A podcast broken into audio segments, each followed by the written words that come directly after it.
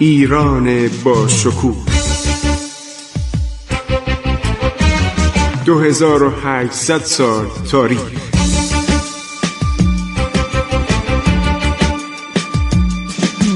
عبور از تاریخ.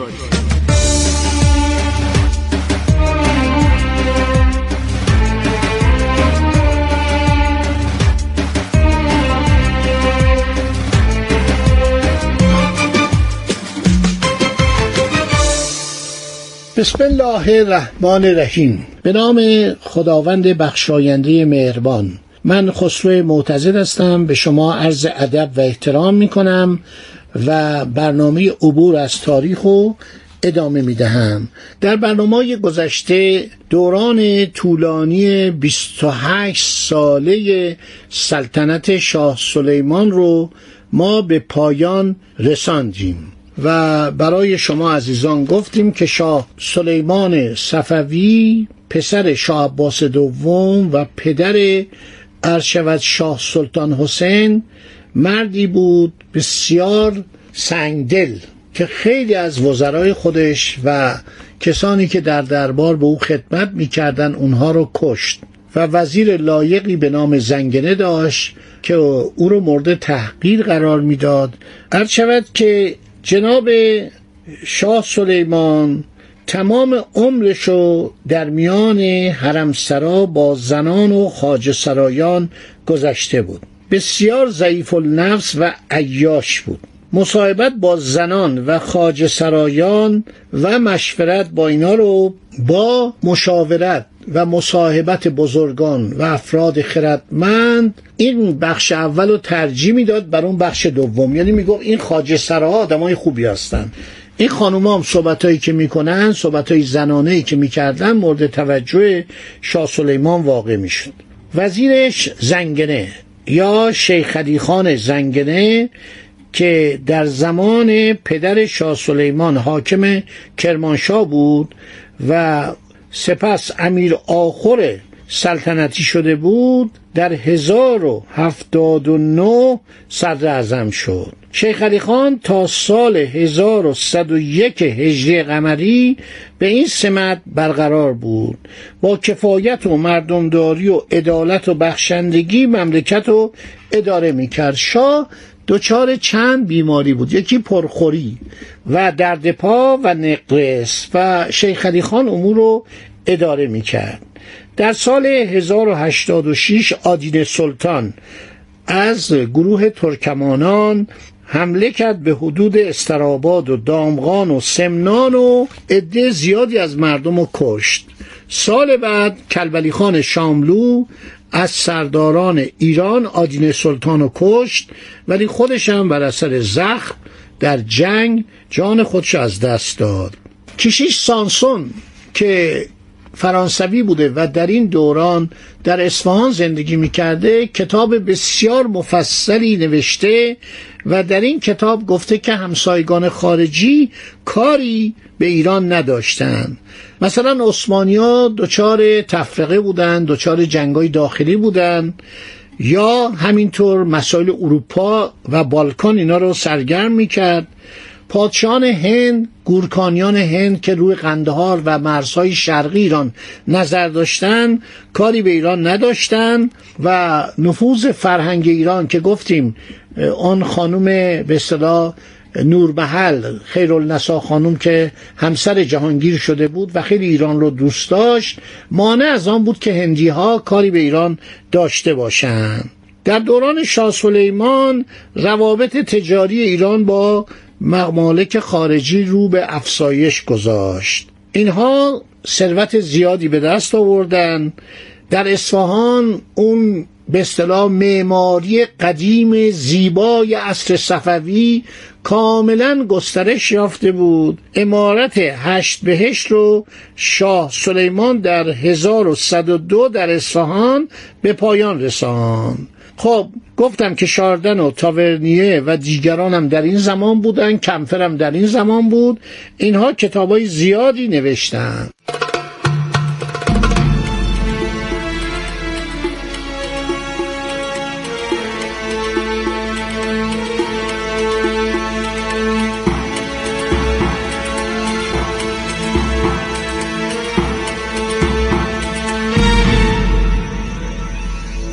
شاه سلیمان عرض شود که در سال 1106 فوت میکنه. ایشون فوت میکنه بر اثر بیماری و از او تعداد زیادی پسر و دختر میمونه. اینا معمولا همسران زیادی داشتن و دارای شاهزاده و شاهزاده خانمهای زیادی می شدن. بزرگترین پسر شاه سلیمان سلطان حسین میرزا بود و این شخص بسیار آدم بیکفایتی بود، ضعف نفس داشت. شاه سلیمان زمانی که داشت فوت می کرد برگشت گفت مرتضی میرزا رو که پسر دیگه منه به سلطنت انتخاب کنید، برای که اون آدم جالبیه، آدم شجاعیه، آدم لایقیه و ممکنه شاه عباس بشه، شاه عباس بعدی بشه.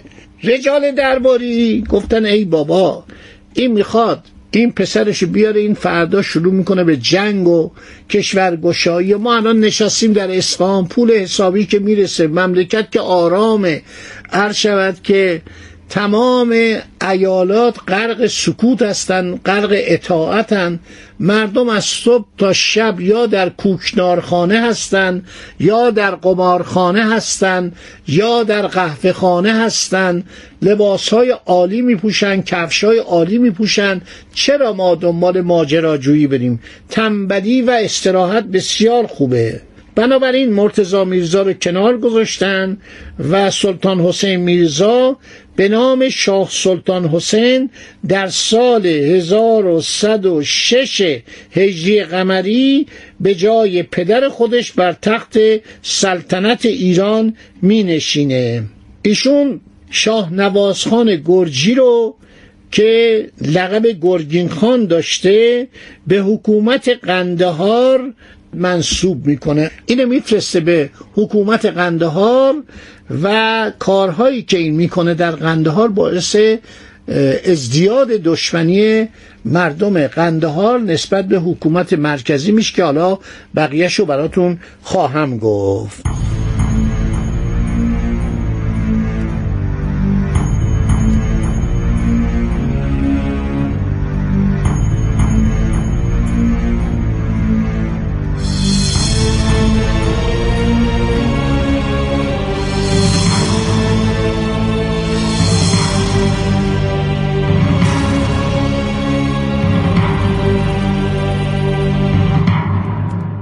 عرض شود که در اواسط سلطنت شاه طهماسب اول ما میدانیم که بین ایوان چهارم که به شهر هشترخان حاجی ترخان رسیده بود و در سواحل بحر خزر مستقر شده بود، ایشون شروع میکنه به تعرض به حدود شمال قفقازیه.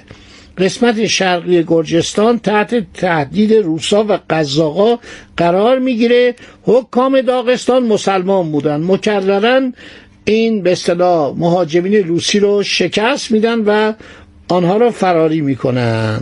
در دوره‌های بعد شاه عباس کبیر نفوذ روس‌ها رو در نواحی گرجستان و داغستان میزداید کم میکنه و بعدم دولت روسیه سعی میکنه روابط تجاری با ایران داشته باشه. و در زمان شاه سلطان حسین یک پادشاهی در روسیه بر سر کار میاد به نام پتر کبیر که این پتر خیالات بلندی داشت و میخواست تجارت خودشو تا هندوستان ادامه بده، گسترش بده و در امور گرجستان و در امور داغستان مداخله بکنه. شاه سلطان حسین آدمی بود بسیار خرافاتی. ما کتابی داریم به نام رستمال تواریخ که بعضی از کسانی که چندان دانش ندارن و در همه امور اظهار نظر میکنن میگوین این کتاب جعلیه و این کتاب در ادوار بعد از صفویه عرض شود نوشته شده. نویسنده این کتاب محمد حاشم آصف معروف به رستمال حکماست. کتابم نسخه اصلیش در یکی از کتابخانه های آلمان هست. الان ما حتی خط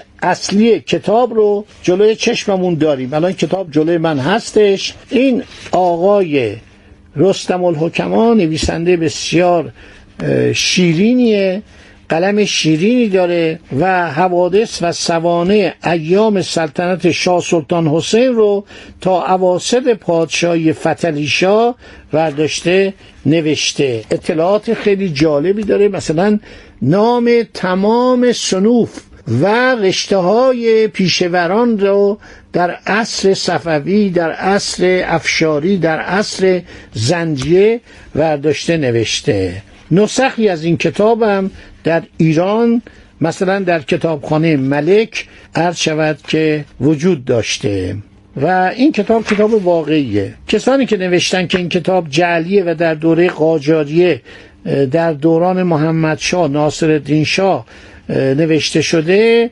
من اینو رد میکنم.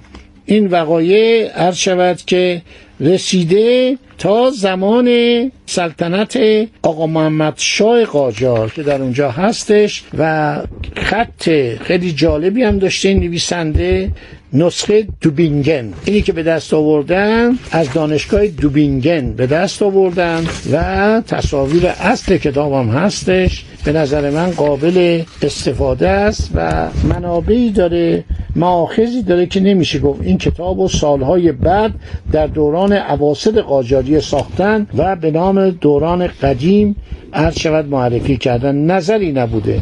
کتابش خیلی شیرینه، اطلاعات دست اولی داره، مخصوصا از دوران سلطنت شاه سلطان حسین که حالا بقیهشو براتون خواهم گفت. خب این برنامه‌ام تمام شد. دوستان عزیز، من با شما خداحافظی میکنم تا برنامه بعدی.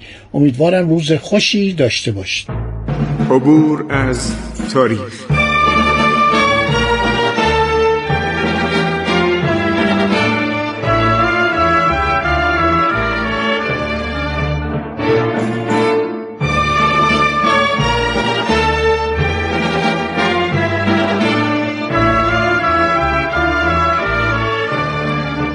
ایران با شکوه، 2800 سال تاریخ.